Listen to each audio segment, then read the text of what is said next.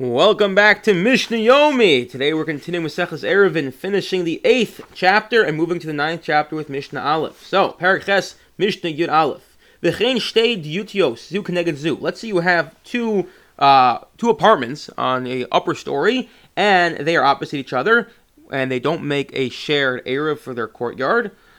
Miksasan asu uka, miksasan lo asu uka. And one of the apartments, apartment number A, builds a cesspool for themselves, and apartment number B does not build a cesspool for themselves, although they're allowed to use apartment number A's cesspool. Now, the assumption is going to be if I'm building a cesspool for myself, I'm going to make it as, and you don't want to join me, I'm going to make it as convenient for me as possible, so I'm going to build it on my side of the courtyard. As in, as in closer to, as it's, it's a joint courtyard, but closer to my side of, closer to my building.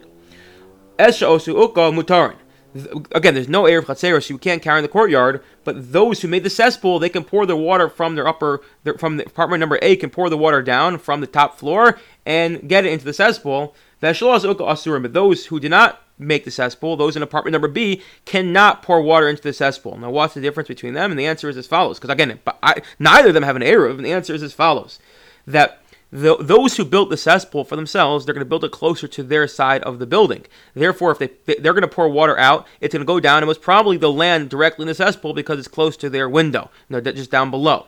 And whereas apartment number B, who did not build a cesspool, they're not going to want to pour dirty water out of their house and try to lob it across the courtyard into the cesspool on the opposite side. So they're more more likely going to carry the dirty water down, walk across the courtyard, and pour it directly into the cesspool. Well, they can't do that because there's no eruv techum, which uh, excuse me, no eruv chatzeros, which allows them to carry in the courtyard. Thus, the Mishnah tells us that only that if the cesspool's on one side, only the members from that side can pour into it. Okay, Mishnah Aleph of the ninth chapter. And the Mishnah goes as follows. This whole uh, enactment of Eruv Chatzeros, that is, that one's not allowed to carry from their home into a shared courtyard, the reason for that is is because it looks like you're carrying from one domain into another. Now, technically, no, it's not two different domains. It's it's all Rosh Hashanah, a private domain. But because it looks like it, the sages say you need an Eruv Chatzeros. Well, the question is, why does it look like a separate domain? So there are two reasons. A, because the house is owned by one family, whereas the courtyard is owned by others. So again, looks more public.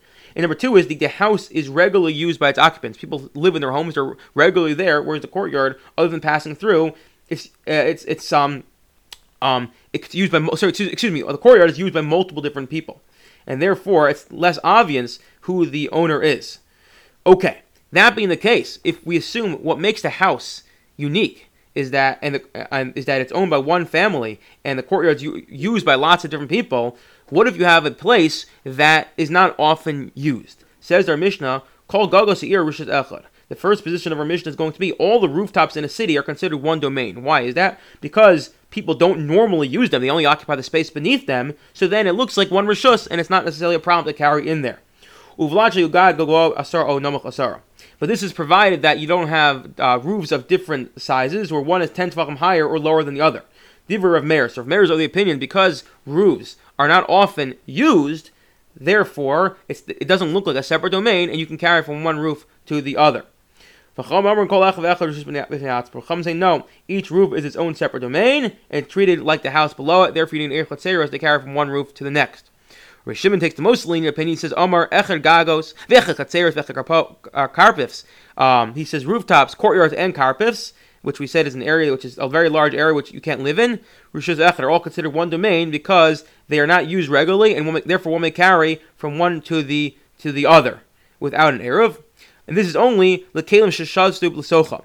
But this is only regarding to kalim that began um, inside one of these areas. You can carry to another area.